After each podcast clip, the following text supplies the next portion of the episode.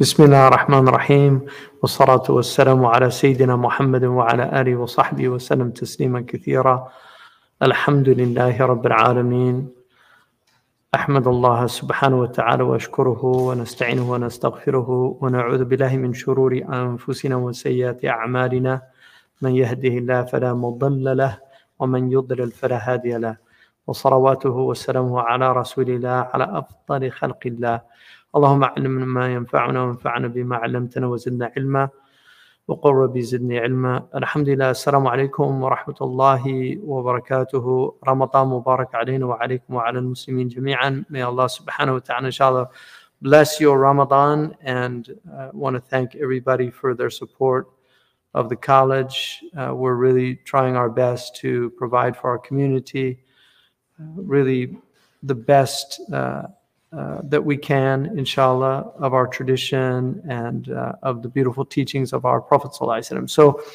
the, the, the month of Ramadan is always a month of going back to the Book of Allah for those who have neglected it, neglected it for the, uh, the other 11 months out of the year.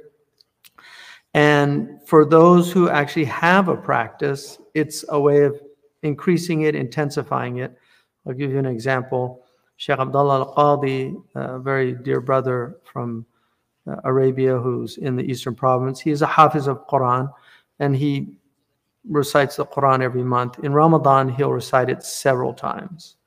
Uh, I know Sheikh uh, Dr. Abdullah Al Ma'tuq, who's a Kuwaiti scholar who actually does 30 khatam every Ramadan. Um, and um, it's not an exaggeration. So, um, inshallah, we should at least, if we if we have the practice of doing it once a year, we should at least attempt to do it twice during Ramadan, which was the traditional practice of many, many people. That was the average Muslim's practice, um, not the exemplars, but really the average Muslim. So I'll give you an example in the country of Morocco, where I was fortunate enough to study, which I think has a very beautiful tradition, a tradition that has a great deal of sunnah embedded in it uh, in ways that even the Moroccans are not always aware of. A few examples the yellow, the bulgha that they wear, the yellow shoes. There's actually a hadith from Ibn Abbas about the Prophet's yellow sandals. The fact that they, they wear the silham, which is the rida that the Prophet ﷺ wore. Uh, the fact that they pray still on reed mats, which according to Imam Malik, it's a sunnah to pray on something directly on the earth, like adobe or uh, a reed mat, but something that actually comes from the earth. So it was considered in the Maliki madhab mandub to do that. Um, and now we know things like grounding. Uh, you can you can look that up. There's people that are arguing that we actually need to ground on natural earth with our bare skin every day just to uh, stay healthy. So one of the things that the Moroccans do, which is quite extraordinary, is that they have a khatam that they do every month. And they begin the khatam on the first of the lunar month. So today they would be on either the second or the third juz, depending. They started on Sunday. There are other people started on Saturday. I think Jordan also started on Sunday. Um, the vast majority of the Middle East started on Saturday people have extraordinary eyesight in some places, but the um, in, America, I think most people started on Saturday. So you would start the, the juz like they do in Taraweeh on that day.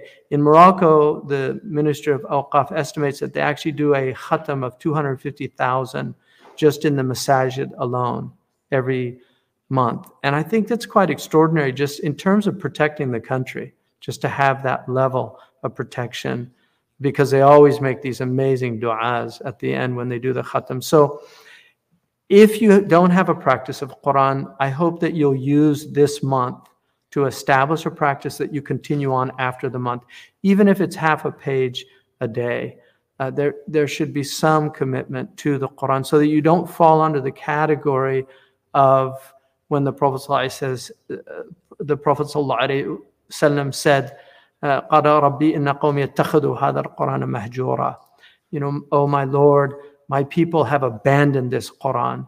Imam al-Sa'di in his tafsir, he says that they, they don't recite it, they don't practice its teachings, um, and they don't reflect on it.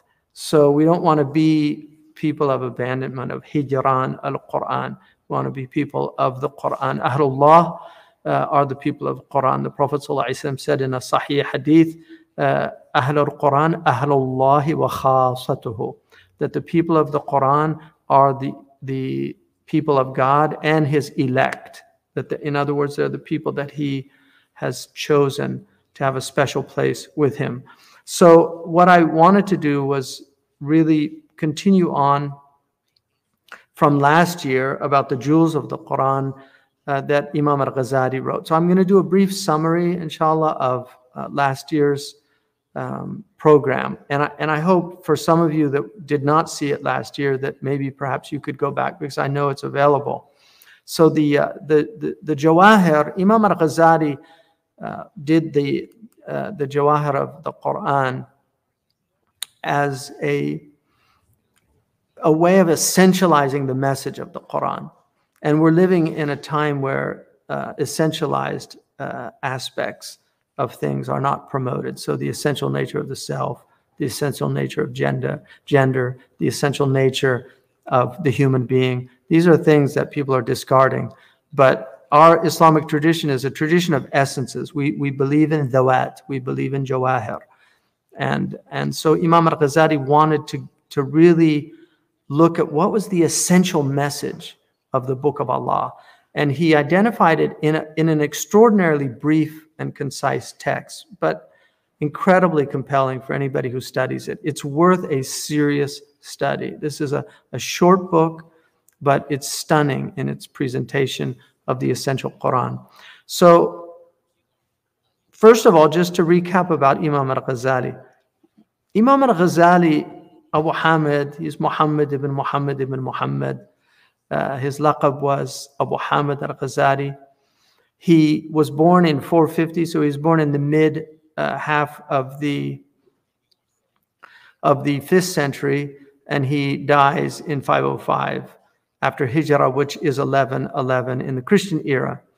He is arguably after the Salaf the single most important Muslim that ever lived, and that and that is not a hyperbolic statement. That that is a a statement that could be substantiated with a great deal of evidence. Imam al-Ghazali is unfortunately in the modern era, he's been reduced to a, a, a, in, in, in some circles, a Sufi deviant, uh, which is a really bad sign of the times because he has been honored in the last thousand years by our community as really Hujjat al-Islam, the proof of Islam. And the reason for that is because he was almost, I would argue that it's really ijma' that he was the mujaddid of that century. And you can see he, he's at that, that uh, sixth century of Hijrah. He's considered the mujaddid, but he is the single identified mujaddid in our tradition that did tajdeed of all three aspects of the faith. So he did tajdeed of Iman, he did tajdeed of Islam, and he did tajdeed of ihsan. And nobody else has that um, distinction. So the, the, the, single most important work that he wrote is not the Ihya, it's, it's the Mustasfa. And it was actually his last work. So it's the culmination of his intellectual brilliance, of his intellectual journey. And that book is actually a book of, juris, of uh, usul al-fiqh. He had the great fortune and distinction of being the best student of one of the most brilliant jurists in Islamic history, the great Shafi'i scholar, uh, Imam al-Haramain uh, al-Juwayni. Al-Juwayni introduces really, even though it was understood prior to Imam al-Juwayni, but he introduces the maqasid tradition in a way that it really hadn't been introduced before. So there's an identification of the universals of Islam, the preservation of the uh, of the deen, of life, of uh, reason itself of property and of, of uh, family. And, and uh, family, they also include uh, human dignity because dignity comes out of the family.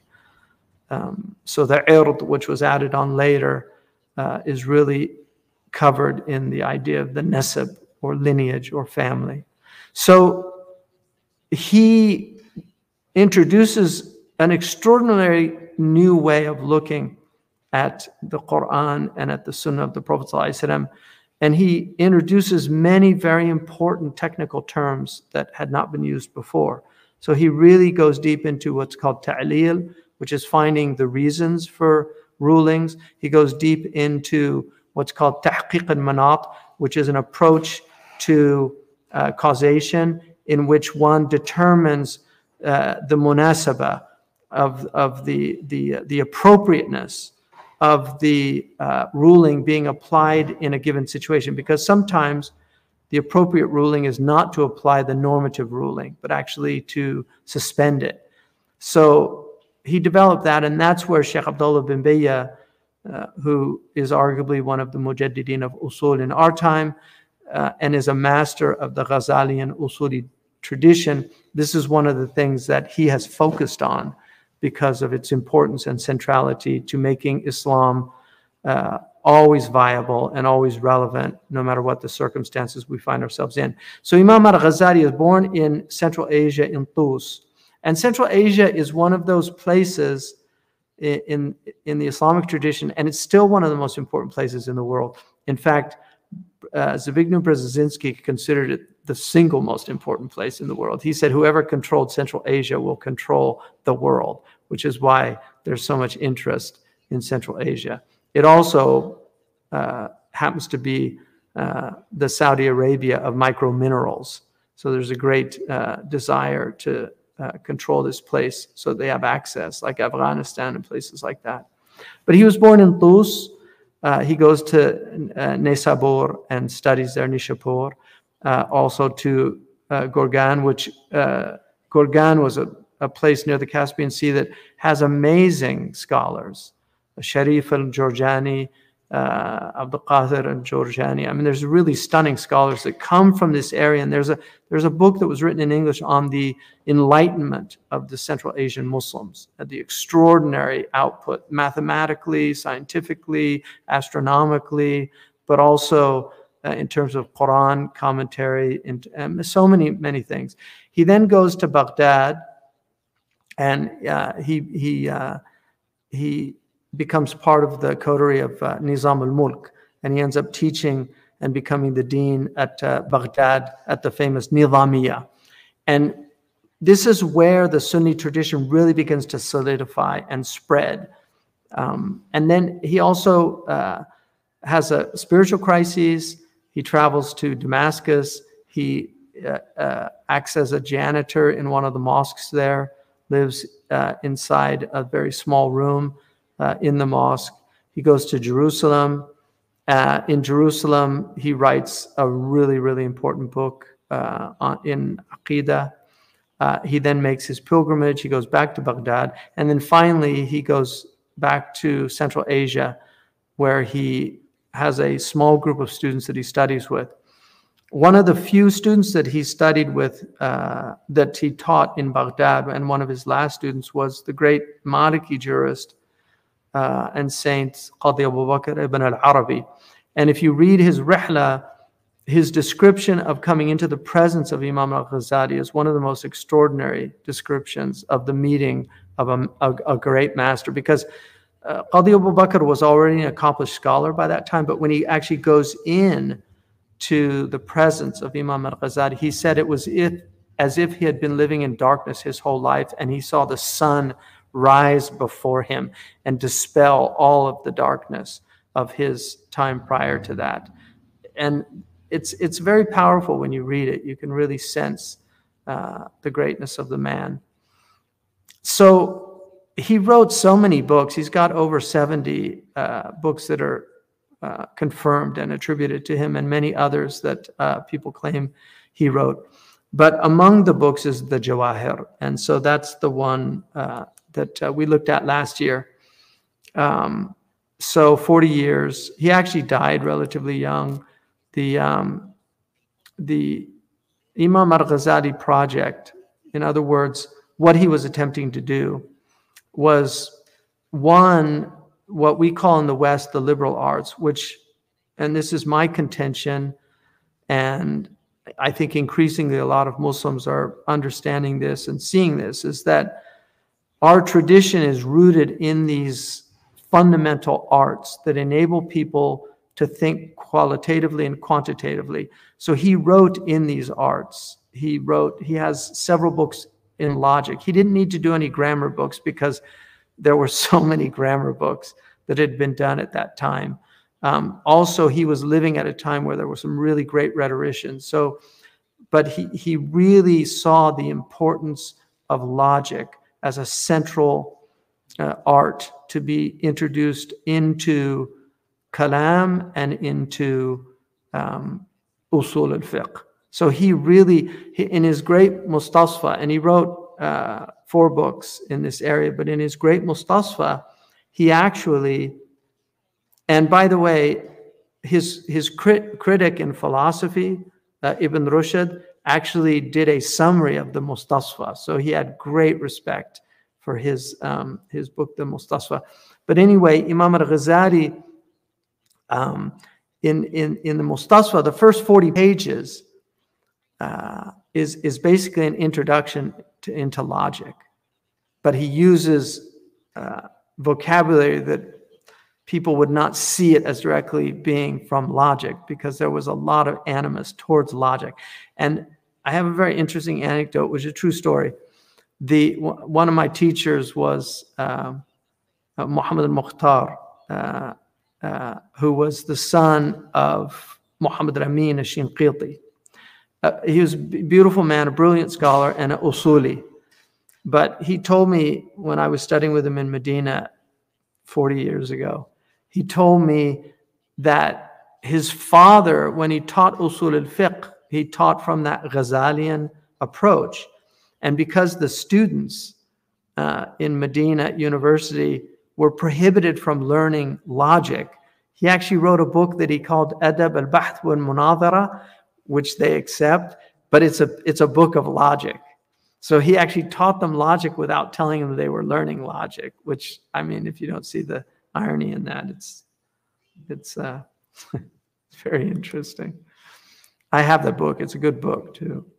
So he Iman, Islam, and Ihsan, Kalam, legal theory, the inner path, and then refutation. So he was mo mostly focused on a constructive project, which was to revive the three aspects of Islam in a time where he thought there was a lot of what he called mutarassimun, the formalists. They were trapped in just the, the outward rituals and rites of Islam, and they'd lost that inner dimension. So through that, he uh, writes in Kalam, in Usul, and then in Ihsan. But he also had a, a, a, a deconstructive um, uh, project, which was to refute, uh, refute the peripatetic philosophers. So people say, oh, he was against philosophy. He was actually dealing with one school of philosophy. The, the methodology of the philosophers he actually appreciated, but he was he uh, looked at these 20 aspects in his book, uh, Tahafut al-Falasifa. Maqasid al-Falasifa he wrote first, and then he wrote the Tahafut. And then the occultists. So he really uh, had a, uh, a, a, a, focus on the Batiniya. These are the esotericists that turn Islam into an esoteric religion and see the outward as a, something negative uh, that, oh, that's for simple people that don't really understand the truths. So th that was his project. In book eight of the Ihya, he has the etiquette of the Quranic recitation, which I recommend reviewing every once in a while. It's very important until these things become really well established. But uh, he has adab of tilawat al-Quran. So the first bab is the fadl al-Quran, wa ahluhu, the virtues of Quran and its folk. And then he looks at the just the outward aspects like wudu, not carrying it unless you're in wudu. Um, the, and then also fi a'mal al-batin fi the mental task, tadabbur, and to really be focused. And then also in the fifth one, he looks at understanding the Quran and its tafsir, uh, uh, and he looks at both the aql and the naqal. So looking at it, um, uh, and then he has his criticisms and the dangers also of um, speaking about the Quran without the requisite knowledge. In his Jawahir, he's looking at these jewels and pearls. This is what he calls them. So the Quran, he says, is like an ocean filled with jewels and valuables. This is what I did last year. So this is the roadmap. And if you look at this, I mean, first of all, the intellect that that that discerned this is just such a formidable and powerful intellect.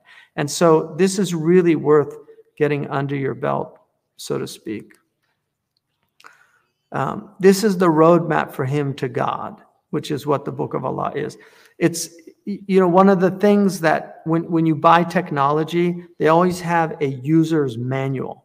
So, like if you buy a car, nobody ever reads it, and then they get into problems because, it, uh, or the women read it and the men don't but but the users manuals are very useful because when you assemble something you should read always the instructions before you assemble it because you'll you'll get into trouble so god has provided every animal with their khalq and their huda he, he created the animal and then he guided it to its natural uh, nature. And this is why the Bedouin uh, poet said, سمعت الذئب إذا عوى فاستأنست سمعت الذئب عوى الذئب فاستأنست بالذئب إذا عوى I heard the howl of the wolf and I felt comfort in hearing the howl of the wolf. وصوت إنسان وكدت أطير and then I heard a human voice and I almost flew out of my skin. So he's traveling in the desert and he hears a wolf and it's it's another creature. So he feels some comfort. But then he hears a man's voice and he's terrified. And the reason for that is with the wolf, you know exactly what you're going to get. But with the man, it could be a demon or it could be an angel. And you don't know until they reveal themselves. And this is the thing about human nature is if it's not guided, it, it can go one of the two paths. Right? Allah says, Hadaynahu najdain. We guided man to the two paths. So there are two paths in life the path of righteousness and the path of viciousness, the path of virtue and the path of vice. And this roadmap is exactly what the Quran is. It is the user's manual for the human being, for the creation of the human being. It gives us the ability to navigate our lives. And, and but it is a map and you have to learn it. Uh, and and it, and you have to make it operational. So you can talk about the journey, but if you actually never set out with the map, you'll never arrive. And so life is a journey. It's a path, and we're on that path. The outward path is called sharia, uh, which is in Arabic a path to water. And for the desert, uh, water, a path to water is a life-giving path. And the Prophet said, my Sahaba uh, come to me, يدخلون علي روادا they come to me as رواد uh, ويخرجون أدلة. And the Prophet ﷺ said that he was a ra'id. And he said الرائد لا يكذب أهله. The, the ra'id is the one who goes out in search of water for the clan when they when they need water. And and and when he finds it he goes back and tells them. So then he becomes a dalil." So initially he's called a ra'id, but once he finds the water, he's a dalil. So the Prophet said the Sahaba were like a ruwad. They come for him looking for this life-giving water. What in the, the European tradition was called fons vitae, the water of life, the fountain of life.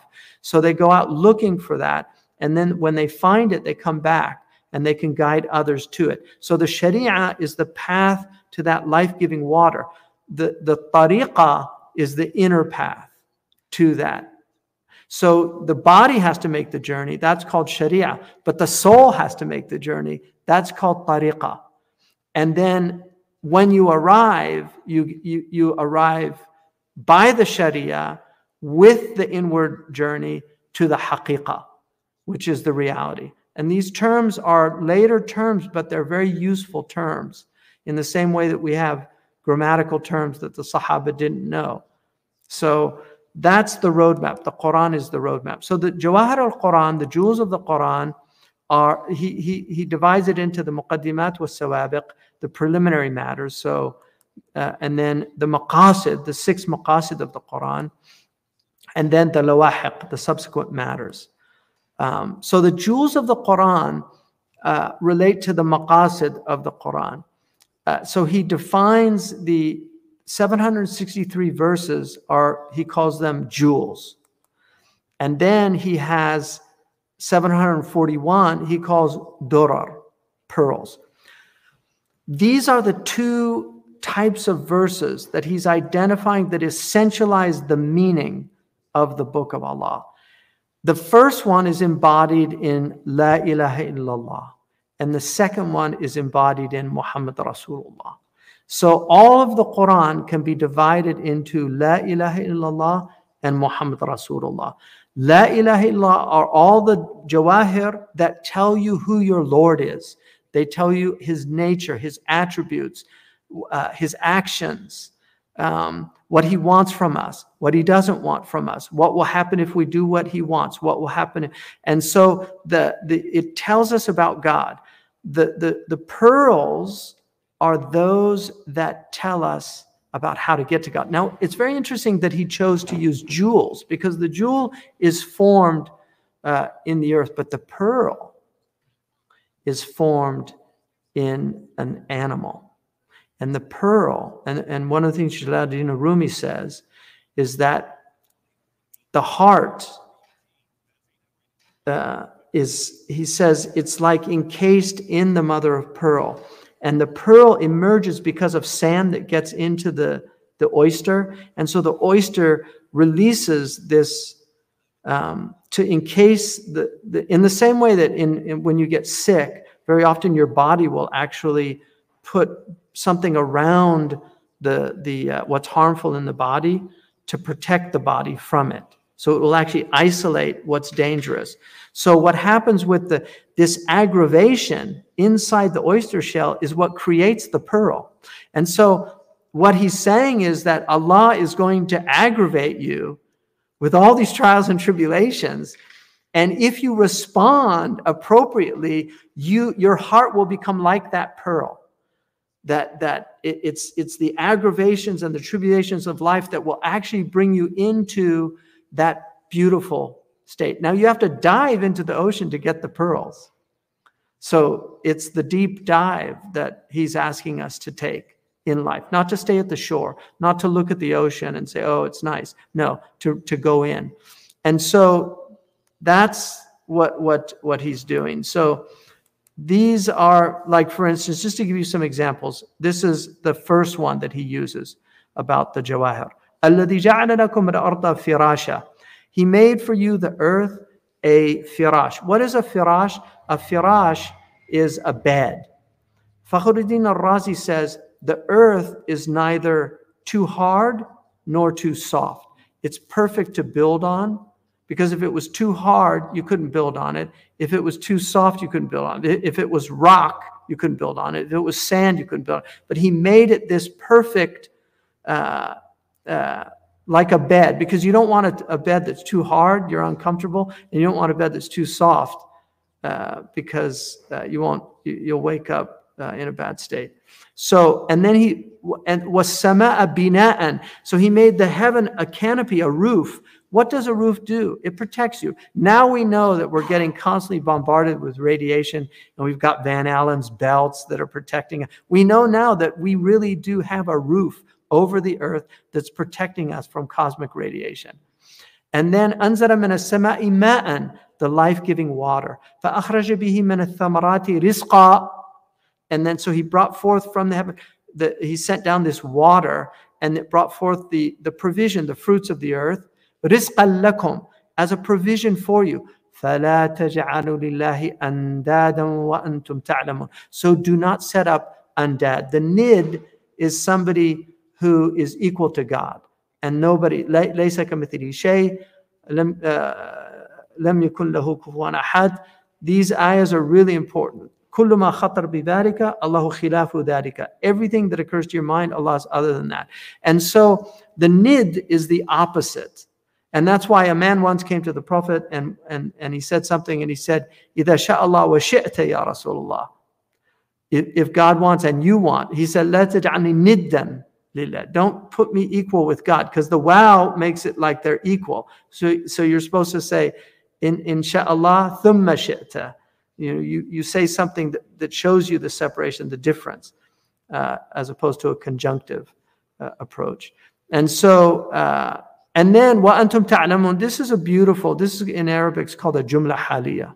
This is important because people that associate idols with God out of ignorance, unless the message comes to them, they're غير مكلفين according to the dominant school. And so Allah is telling us, once you know, don't do that. If you're living in ignorance, then uh, Allah doesn't take people into account until He sends a messenger. The Mu'tazilite said, you know, ما كنا معذبين حتى نبعث, you know, رسولا. We, we don't punish them until we send a, a Rasul. The Mu'tazilite said it was the aqal, that, that, that the, the Maturidiyya, the Ash'ari, and the Athari, they say no, it's the Rasul that has to come. And the Maturidi have a nice nuance uh, about that too, because they do recognize some um, responsibility with, with tamyiz and aqal.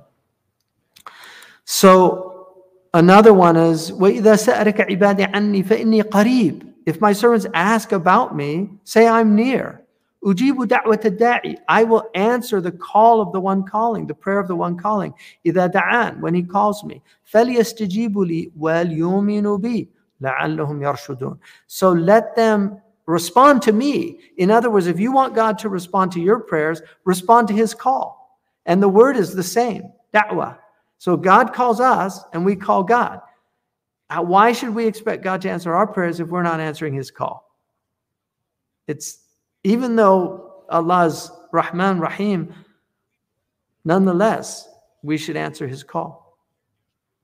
So, and then he says, Well, yuminu let them, or yu'minu, let them believe in me uh, in order for them to be rightly guided. Rushd, which is uh, kind of intelligence in your behavior. So, prudence, you know, being Rashid.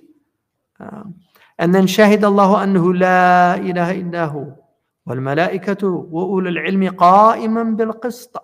لا إله إلا هو العزيز الحكيم. إن الدين عند الله الإسلام.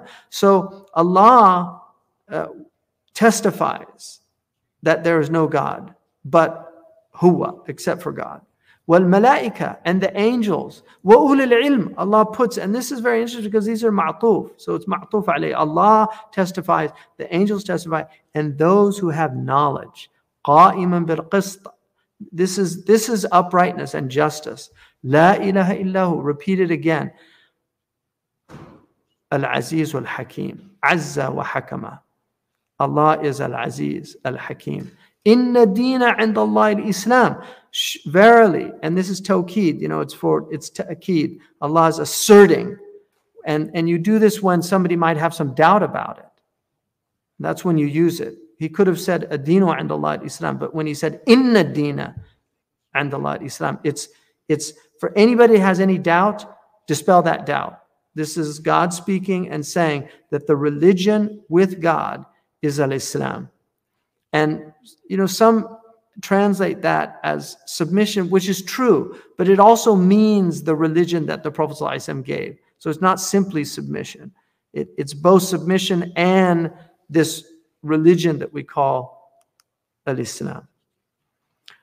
And then also another jawhar, وَمَا مِن دَابَّةٍ فِي الْأَرْضِ وَلَا طَائِرٍ يَطِيرُ بِجَنَاحِهِ إِلَّا أُمَمٌ أَمْثَالُكُمْ there's not a creature, and dabba is kuluma dabba, yidibbu. So anything that crawls on the earth is a dabba.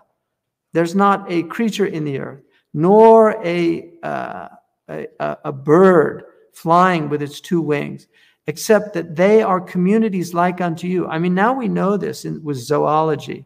I mean, the, we, it's amazing the communities of animals and, and how they commune with one another, how they live, all these things. They actually have pilgrimages. I wrote a, a, an essay on this about all the amazing pilgrimages that animals do to these places. Even the butterflies, the monarch butterfly goes to one place Uh, birds will fly uh, across the ocean. It's quite stunning what they do fly across the ocean.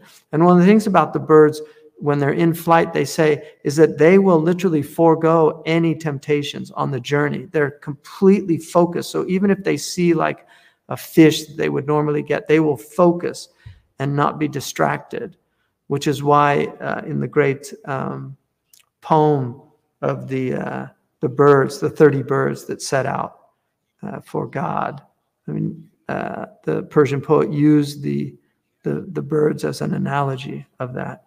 And so, and then Allah says, وَمَا فَرَّطْنَا فِي الْكِتَابِ مِنْ شَيْءٍ We have not omitted anything from this book. ثُمَّ إِلَىٰ رَبِّهِمْ يُحْشَرُونَ You know, there's one of the uh, Syrian scholars, an Orientalist, said to him, Do you really believe that? You know, that God hasn't omitted anything in the book?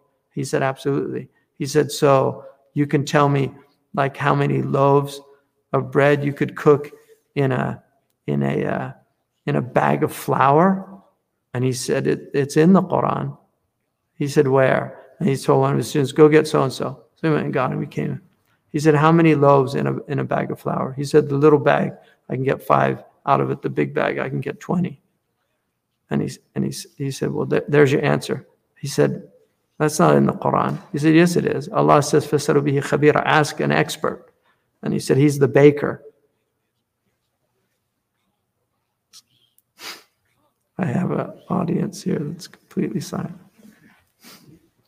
You have permission to laugh.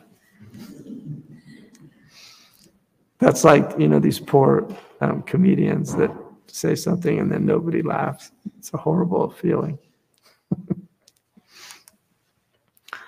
So, and then the, another jawhar, وَقِيلَ يَا أَرْضُ أَبْلَعِ مَاءِكِ يا أرض ابلعي مائك ويا سماء أقلعي وغيض الماء وقضي الأمر واستوت على الجودي وقيل بعدا لقوم الظالمين It's amazing. This is one of the most extraordinary, rhetorically extraordinary verses. Um, it's really a stunning verse. Then it was said, Earth, swallow up your water, and sky, hold back. And the water subsided. The command was fulfilled. The ark settled on the Mount of Judi. And it was said, Gone are those evil doing people. Uh, and then, يا أيها الناس اعبدوا ربكم الذي خلقكم والذين من قبلكم لعلكم تتقون. This is it now in the pearl. So I'm just giving examples from these. So this is now related to the path. All those other ones were about God and how and how God operates in the world. This is about the path. This is the very first commandment in the Quran. Iqra is the first commandment linearly.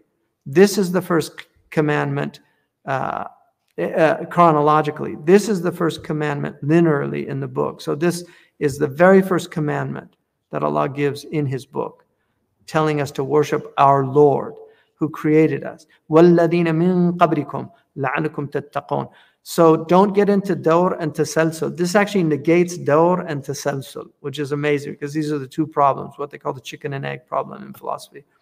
لَعَلَكُمْ تَتَّقُونَ In order to ward off harm, in order to, to guard yourselves, uh, but also to be mindful, to be conscientious. So the allegories of the jewels and the valuables in the Quran, he goes into these symbols. So he, he has he has these names the red brimstone, al kibrit al ahmar, al tiryaq al akbar, al misk al adfar, wal oud, the aloes wood. What he's showing is one of Imam al Ghazali's contentions is everything in creation has a meaning. That the physical presence of it is has to be penetrated in order to get to the meaning. So, for instance, uh, Sheikh Ibn al-Habib in his Diwan, he says, إنما الكون معان قائمة بالصور كل من يدرك هذا كان من أهل العبر. That Allah's creation are, are meanings set up in images, and whoever understands these meanings is from the people of discernment. And so he's using these to show you that everything is like, what is an antidote? Well, an antidote will protect you from sumum. But he's saying that the Quran is an antidote. And so, so this thing that's in the world has a metaphysical reality. What is al-kibrit al-ahmar? The, the red, um, the red brimstone or the red sulfur, was a, an alchemical term that was used for it was a substance that's apparently extremely rare and whoever finds it is able to transmute lead into gold. And so he uses this as a metaphor for the spiritual path that transmutes the toxic lead of the nafs into the spiritual gold of the ruh. Uh, and also al miskat adfar. So this is something that um, that somebody for instance, Allah subhanahu wa ta'ala, the beauty of oud uh, or musk is that it, this smell comes from it. And so those righteous people, what he's saying is that it's similar to that, is that the, the, the, the presence that they have is like fragrant musk. And, uh, and then aloes, it, it's only when you burn it that it produces a beautiful smell. And so this is another metaphor that sometimes Allah has to burn you in order to bring forth what's what's beautiful. And so these again are the trials and tribulations of life. So he uses these as analogies um, for them. And so he says that aloes wood is smoke rising from the ashes of God's punishment of hypocrites and his enemies brings great benefit to believers.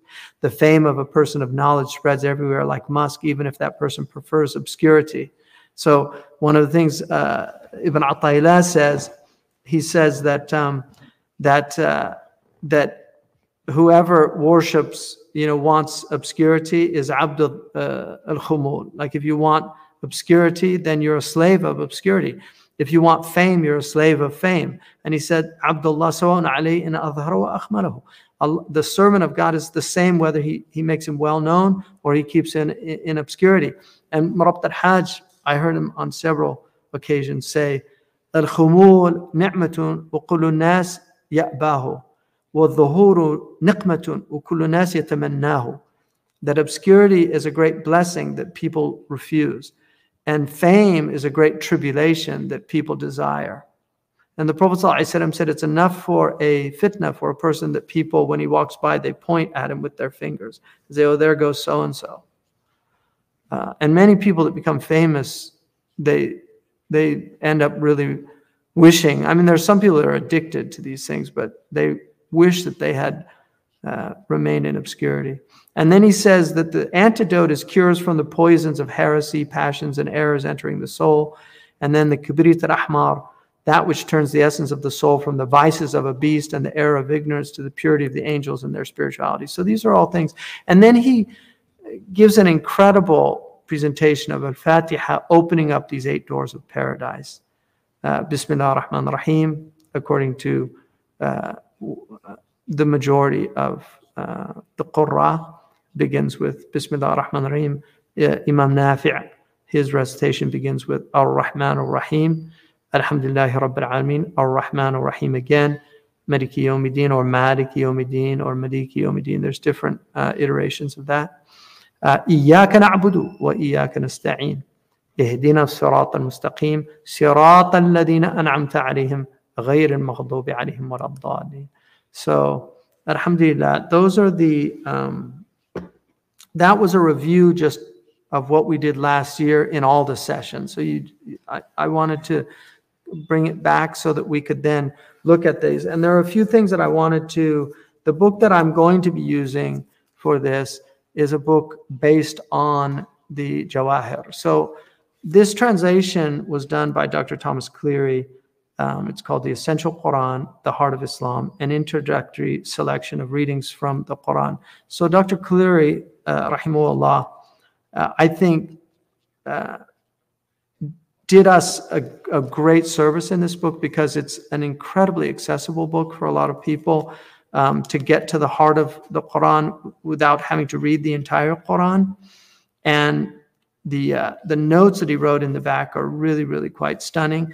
But one of the most r- beautiful aspects of this book is the introduction, and I think that um, he really uh, gave us a, a beautiful uh, summation of, of the purpose of the Quran in that.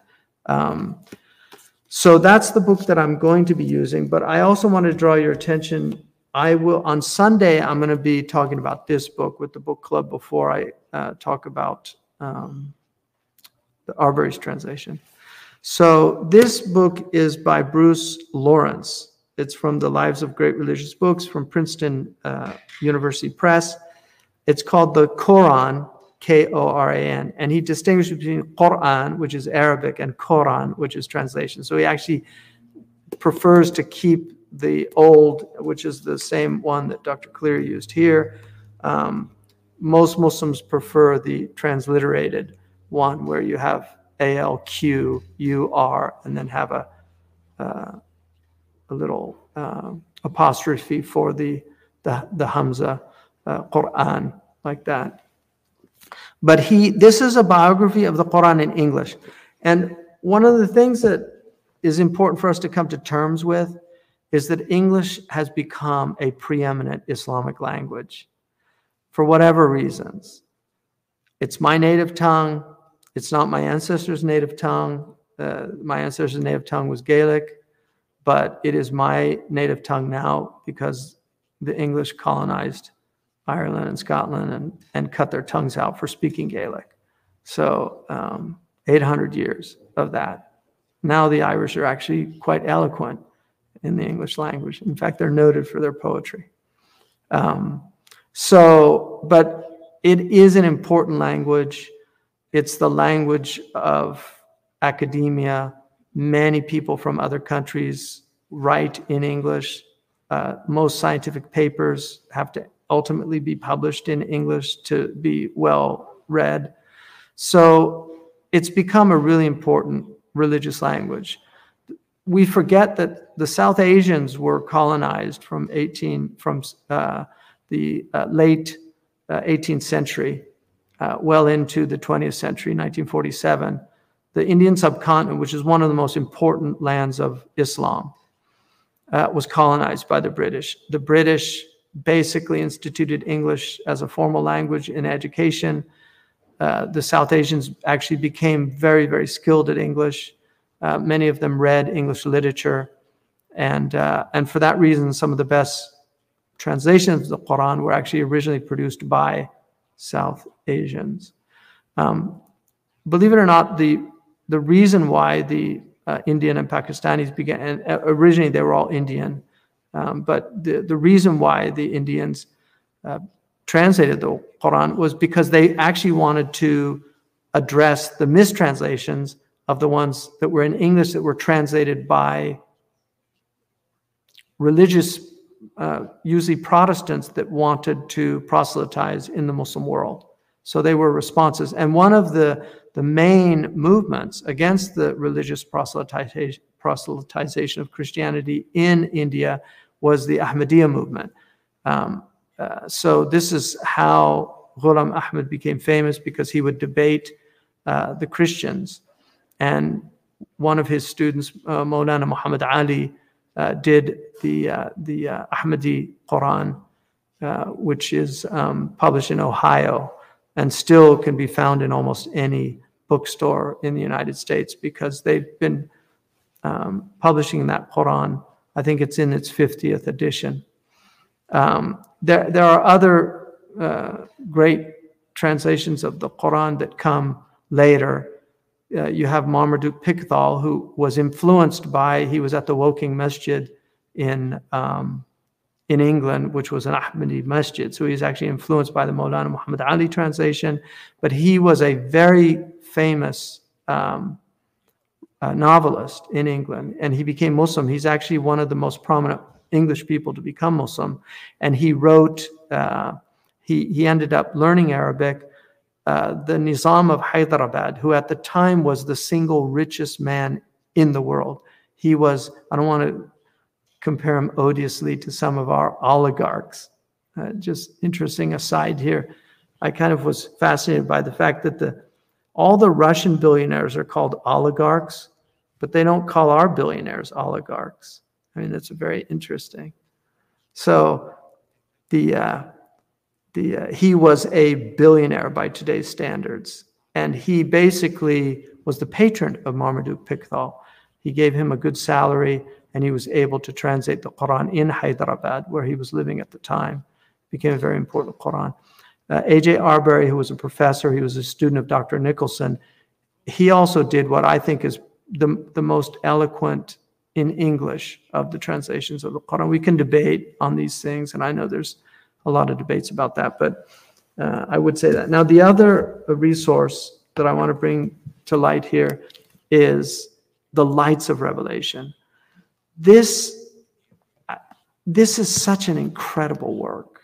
And I have to say, uh, Dr. Jibril Fuad Haddad, who is a really brilliant uh, scholar, incredibly meticulous, and really, really knows the tradition. He, I know one of his teachers was Sheikh Muhammad Yaqubi, and Sheikh Muhammad Yaqubi, who's a brilliant Arabist and Islamic scholar, but really, really deeply steeped in the Arabic language. Um, he, he, he really praised him as a student. He said he was really an excellent student, but he has become a sheikh in his own right. This is a fantastic, if you want to, to take a deep dive into how our great scholars looked at the Quran, this is the first hizb of the Quran translated. It has the Arabic for those that can read Arabic. It actually has the Arabic in it, but it's it's really a stunning work and and the meticulousness.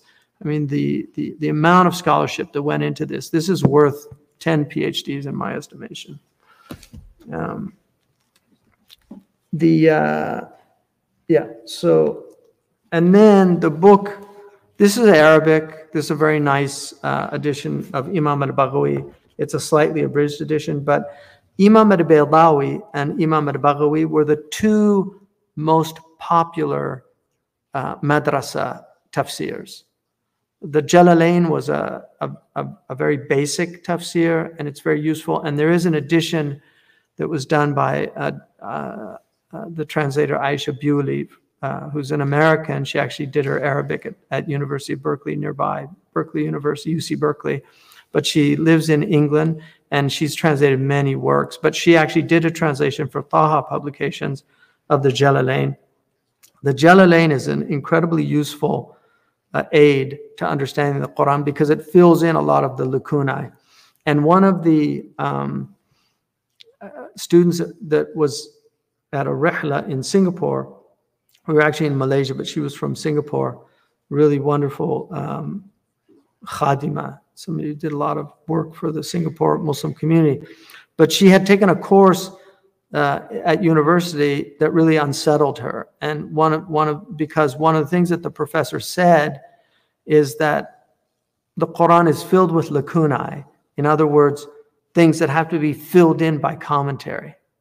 And she couldn't understand how a revelation, why would God uh, uh, give us a book that has these lacunae? And at the time, I, I don't think I gave her a uh, the best answer, but it really got me thinking a lot about that. And one of the things that occurred to me was in, in, in the ayah in which Allah says, dhikru This is a reminder for you and your people. Imam Malik said, it's saying so and so said about the Quran so and so said about the Quran, so and so said. So it's the Isnad tradition.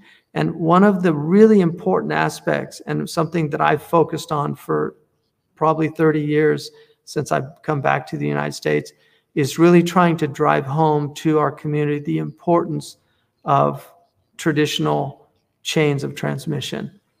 Um, one of the few areas where it's really left is in Tajweed because people still do learn Tajweed based on a Sanad muttasil, but in most of the other sciences. And there's undeniably been a dilution of isnad. So a lot of people, you know, go collect isnads and people give them freely. And um, so it, it's not, it's just like you have diploma mills. So are you going to get the doctor who trained at Johns Hopkins, or are you going to get the doctor uh, that, you know, is a quack and, and, uh, you know, got got a naturopathic uh, diploma from a, uh, you know, an online course they did for six weeks. I mean, there are people that do that. You know, it's quite, and that's not to say because naturopathic, there are naturopathic colleges that are are re- reputable, um, like the one in Portland. And I think Harvard actually has now a naturopathic program. So uh, that that's the difference. So it's very important to know that um, you know the importance of of chains of transmission, and um, and that's why I think there are lacunae is because Allah has forced us to be reliant on transmission. That the Quran has to be transmitted in that way. The Prophet explained the Quran to his people.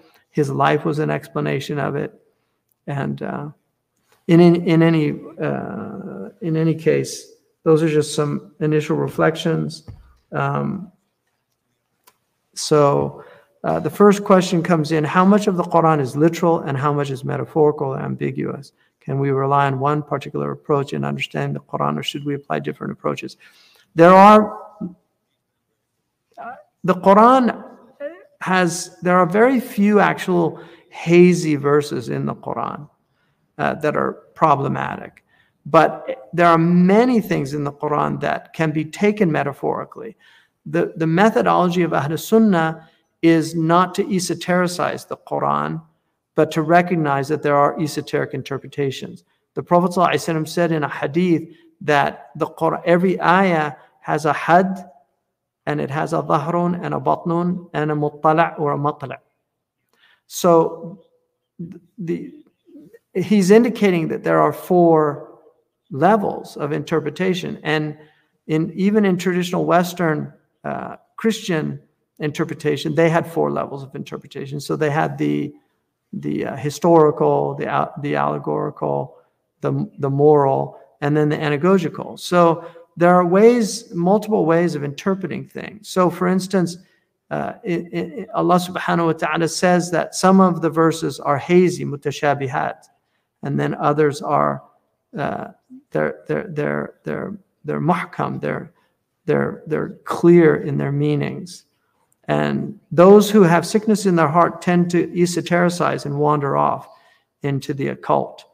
Um, so we we uh, we we're, we're people of the inward and the outward, and we assert that there has to be a balance between the two.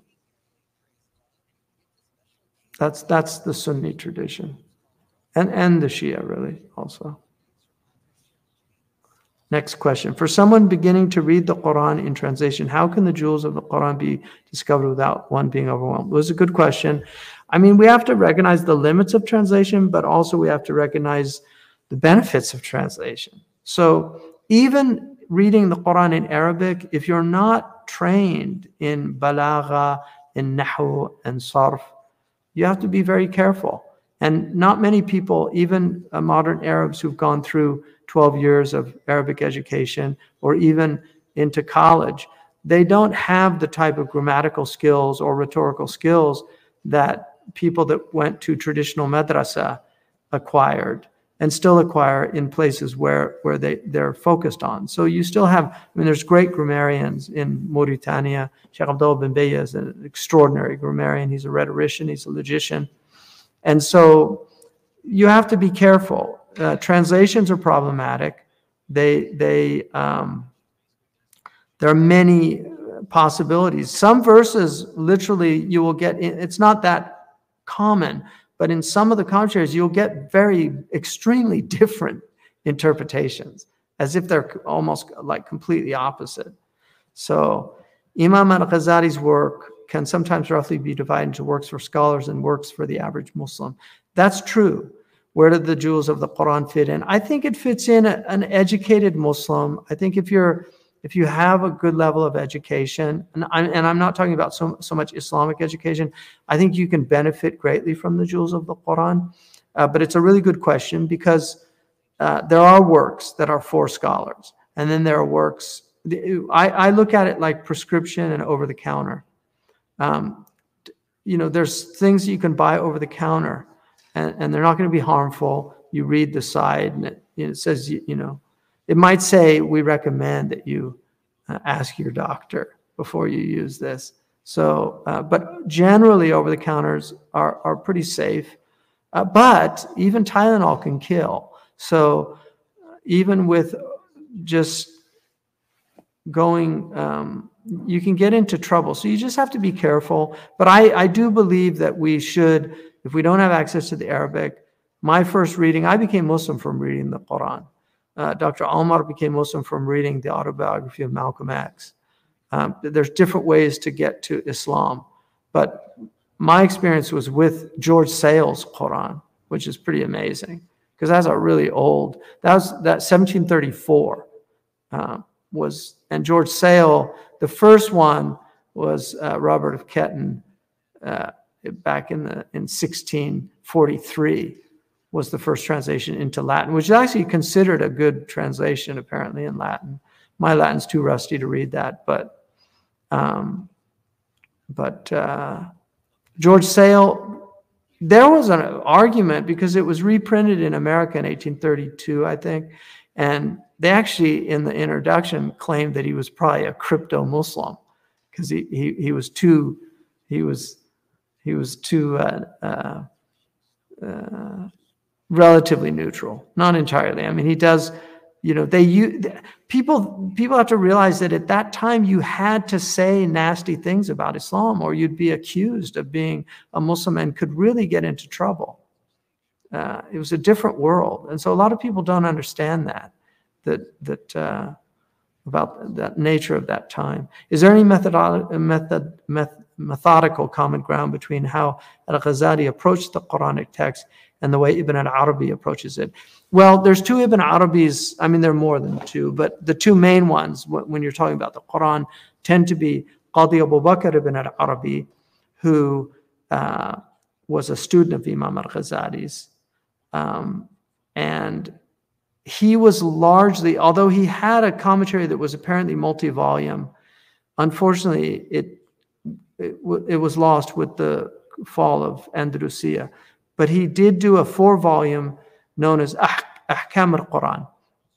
If you're talking about Muhyiddin ibn al-Arabi, uh, who was a 13th century uh, scholar, muhaddith, mufassir, and mystic, and he's more known for um, what some people term theosophy, which is like spiritual philosophy. But I, uh, if so, I don't know which one you you you mean, but I would say in terms of Ibn Arabi, the Qadi, uh, he's very much focused on Ahkam al-Quran, but it has beautiful insights. If you want his more um, spiritual book. It's called Siraj al-Muridin, which is a fantastic book that got published beautifully. It was a book I waited for 25 years for, and it was finally done in a really good edition by a friend of mine from Algeria. Um, so it's it's a stunning book, Siraj al-Muridin, and has just amazing insights into it. Um, and he does deal with the Quran. Ibn al-Arabi did there is a, a, a tafsir, there's a tafsir attributed to him, which I bought in Fez in 1978, uh, my first trip to Fez. Um, I actually bought it in a bookstore, and I, I could have, no, it wouldn't be possible for me to have been able to read it at that time, but, but I did buy it. So I have that copy still in my library. That was probably written by his student Al Qashani, but it uses a methodology in which is consistent. If you read just a few chapters, you will learn his methodology, and then it becomes relatively easy to navigate what he's doing. So usually, for instance, ard, he'll interpret as the heart. Allah brings the earth back to life after its death. So the heart is the place of cultivation. It's where you cultivate good deeds or you cultivate bad deeds. So you're sowing seeds in your heart and you water that, that heart with either good deeds or bad deeds. So the seeds grow and the heart either becomes virtuous or vicious. And so what he's that that that's one of his approaches. Um, it doesn't deny the outward either. And so he was not a esotericist. I mean, Ibn Arabi, Ibn Arabi, he's usually said without the alif lam, Ibn Arabi. And Ibn Taymiyyah has his criticisms, particularly of Fusus al-Hikam, but Ibn Taymiyyah does say that he benefited greatly from his book, The Futuhat. So Ibn Taymiyyah read Ibn Arabi. I would not recommend Ibn Arabi. I am not an Ibn Arabi scholar by any stretch. Um, I, I have read in the Futuhat, um, but I, I, would not recommend. It's that level of uh, is for. It's like trying to go to a a quantum physics book before you've learned basic physics. So I, I would not recommend it. And Sidi Ahmed Zarruq, who I feel more close to, uh, Sidi Ahmed Zarruq asked his sheikh about Ibn Arabi and he said a taslim. In other words, I don't want to say anything. And he asked him again. He said, Look, some people say he was a qutb and some people say he was, wasn't a Muslim. He said, I say a taslim. You know, just stay out of the debate. Yeah, you don't want to make takfir of people that aren't kafir. And um, there's there's a book by uh, I think it's called uh, Tanbih al-Ghabi uh, uh, liman kafara ibn Arabi. You know, waking up the idiot uh, in his making takfir of Ibn Arabi, the uh. So, uh, you know, Ibn Arabi was highly honored in the Ottoman tradition, um, and but he is a he is a contentious, um, uh, even amongst some of the great scholars. Uh, one of the greatest scholars of Islamic tradition is the great Ahmed Sirhindi, who is known as uh, Mujaddid al-Thani, the renewer of the second uh, millennium. He did not agree with Ibn Arabi, and he actually wrote uh, his own understanding of Tawheed to uh, counter uh, the understanding that was presented by Ibn Arabi. But he didn't make takfir. These are debates. Um, so we should be very careful about these. I just want to ask if there are any tips for a mother who struggles with a baby and at the same time wants to finish the Quran and understand it. Well, first of all, you get a great reward in struggling with your baby. Um, don't throw the baby out with the bathwater. So sometimes, you know, you just have these problems. One of the great um, stories that we have in, in the Western tradition is the story of um, the Pied Piper of Hamelin, which is about a rat infestation in this town. And so this piper comes to town and says he can get rid of all the rats. And, um, and so he pipes them all out and they follow him and he, he, he destroys them. But then they won't pay him. So he gets really angry. So he pipes the children out and they all go into a cave and disappear and they lose their children. I, I, I liken that to people that use the television to get rid of the ratty, at, the pesty aspect of children. Um, you, you're going to pay the piper by losing your children. So it's very important just to be patient with children. Um, the idea of leaving a child crying, uh, a, a, young infant, crying, uh, like this. That's how the, the they say the generation of the Nazis was a result of a kind of Dr. Spock like book that was published in the 1880s on how to raise children. And, and it was all about punitive measures. It was all about not, you know, letting them cry themselves to sleep. It created a generation of people that lost empathy. So it's really important to have empathic children. The way you get that according to Erikson, uh, psychi- psych- uh, psychologist that I really liked when I was uh, read psychology in college, you know, he had the these um, crises, developmental crises, and the first one was trust versus mistrust. So if a child knows that it's in a trustworthy family, it's going to resolve that crisis. But if you're ignoring the child, it's going to really traumatize that child early on. Uh, and I'm more and more convinced that most of the problems in the world are a direct result of childhood trauma. Um, do you have any reflections on N.J. Dawood's attempt to present the Quran in the order of revelation rather than compilation? How reliable is the order he offers? Uh, N.J. Dawood's an interesting, um, this is one of the important translations that emerges in the 19th century. Um, it was published uh, at the turn of the century in I think the Everyman Library or something. So it actually became quite widely read. It's still in print.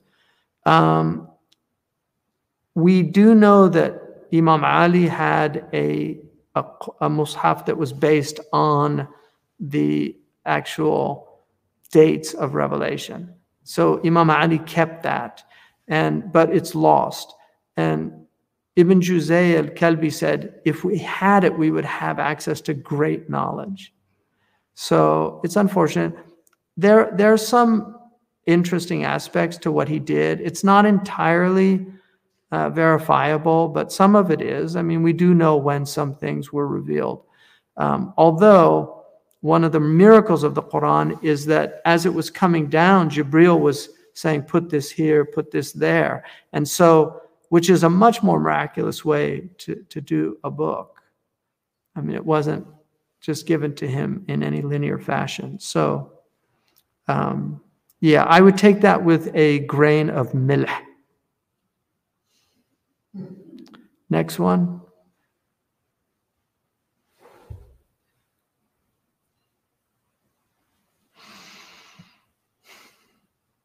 Okay, I got it. You don't have to spell it out. Can you please shed light on the idea of a poetic translation of the Quran? We have a popular poetic translation of the Quran in the Sindhi language by Mulvi Ahmed Mallah. I mean, I would argue that the Quran is stunningly powerful. We don't call it shi'r out of adab to the Quran, but to use the word, uh, you know, somebody who watched Garry Wills's What is the Quran? They, they, we got some emails saying, oh, he called it poetry. Well, if you look up poetry in the, in, in the dictionary, it has different meanings. And one of them is just beautiful language. Like we could say his speech was pure poetry, just meaning it was really beautiful and eloquent. That's all it means. So there is a translation right now I think it's being done by Dr. Bruce Lawrence. I don't know if he's finished it, but he wrote this book on um, the Quran in English, and he's actually doing one in verse, which I personally wouldn't do um, because the Quran says, وَمَا عَلَمْنَاهُ الشَّعْرَ وَمَا يَنبَغِي لَهُ You know, we did not teach him poetry, and it's not appropriate for him. Um, the great Algerian mujahid and scholar, uh, Amir Abdul Qadir al-Jazairi, radiallahu anhu, who fought the French uh, and was a scholar in his own right, has an incredible commentary on the Quran called Al Mawaqif. It's, it's really one of the most amazing books I've ever read. But he, in, he has a book called Tanbih al Ghafil um, that I read many, many years ago and, and really uh, benefited from it. He says in that book that the reason that the, the, the, the they call the prophets poets is because a poet is doing something that other people can't do. And, and when you hear a great poet, uh, it, it just, it's quite amazing. And, and so there's a, there's a, there's an inspiration that is clearly part of a great poet. In fact, many poets will tell people that they just, the poem was there. Uh, Robert Frost talks about that. And then there's the craft of poetry also. But um, the, the Quran is definitely not poetry, but whoever translate it, translates it should really have an extraordinary gift with the language he's translating it into. One of the reasons why I really, really like um, Dr. Cleary's translation, Allah yarhamu, is that he he has this minimalist style, which and the Quran is very, very minimalist, despite its extraordinary eloquence. It has a, a really stunning um, conciseness, what's called ijaz. It has itnab, but generally ijaz is is and and he really he has that, and he has a, um, a just a very interesting word diction. Um, one of the things that um,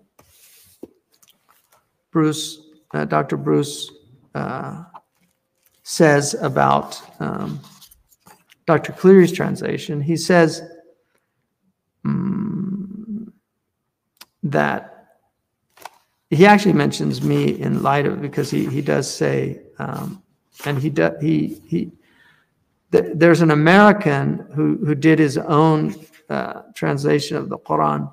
He's not a Muslim, but uh, his name's Sandow Birk. And he mined Cleary for constructing his own hybrid version of the Quran. But he had read, he, he did it because he wanted Americans to know more about Islam after 9 11. But one of the things that he said is he read all these different commentaries, but it was Dr. Cleary's commentary that really grabbed him. Um, but because it was in copyright, he didn't use it. He ended up using one that was out of copyright. But Dr. Clear, he says here that um, the translation is it, it, can be problematic, right? Because, for instance, uh, that he seems to lose his way in rendering evil as ill, a drastic demetaphysical reading of what are often used as apotropaic texts. And that's because in, in, uh, in, in the, the chapter An-Nas, he says, In the name of God, the compassionate, the merciful, he says, uh, or in dawn rather, right? He says, Say, I take refuge in the Lord of dawn.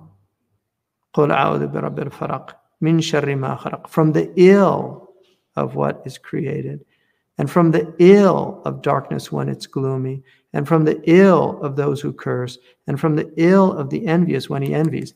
Now, Dr. Lawrence was criticizing him because he's saying it's de uh, it's a demetaphysical reading because he's not using evil. But if you actually look up the word ill, the fourth meaning of it is evil. And it's actually related etymologically to evil. And one of the things about shar in Arabic, it is not just evil. The Arabs call anything that's deficient shar, like poverty is shar. So, one of the things that really struck me about using ill there is that the last two surahs were given to the Prophet as a protection because he was unsettled by some people who had who had done this these knots the 11 knots that they did and that's why there's 11 verses because 11 is the devil's number and so there's 11 verses and and in fact 9 and 11 because they they it bypasses 10 which is one with power. And, and that this is in like occult tradition.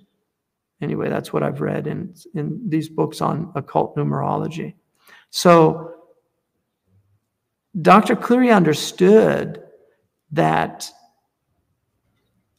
these ayahs were revealed to protect people from mental imbalances, from losing their way, from having waswasa, which is what we today know as compulsive thoughts, right?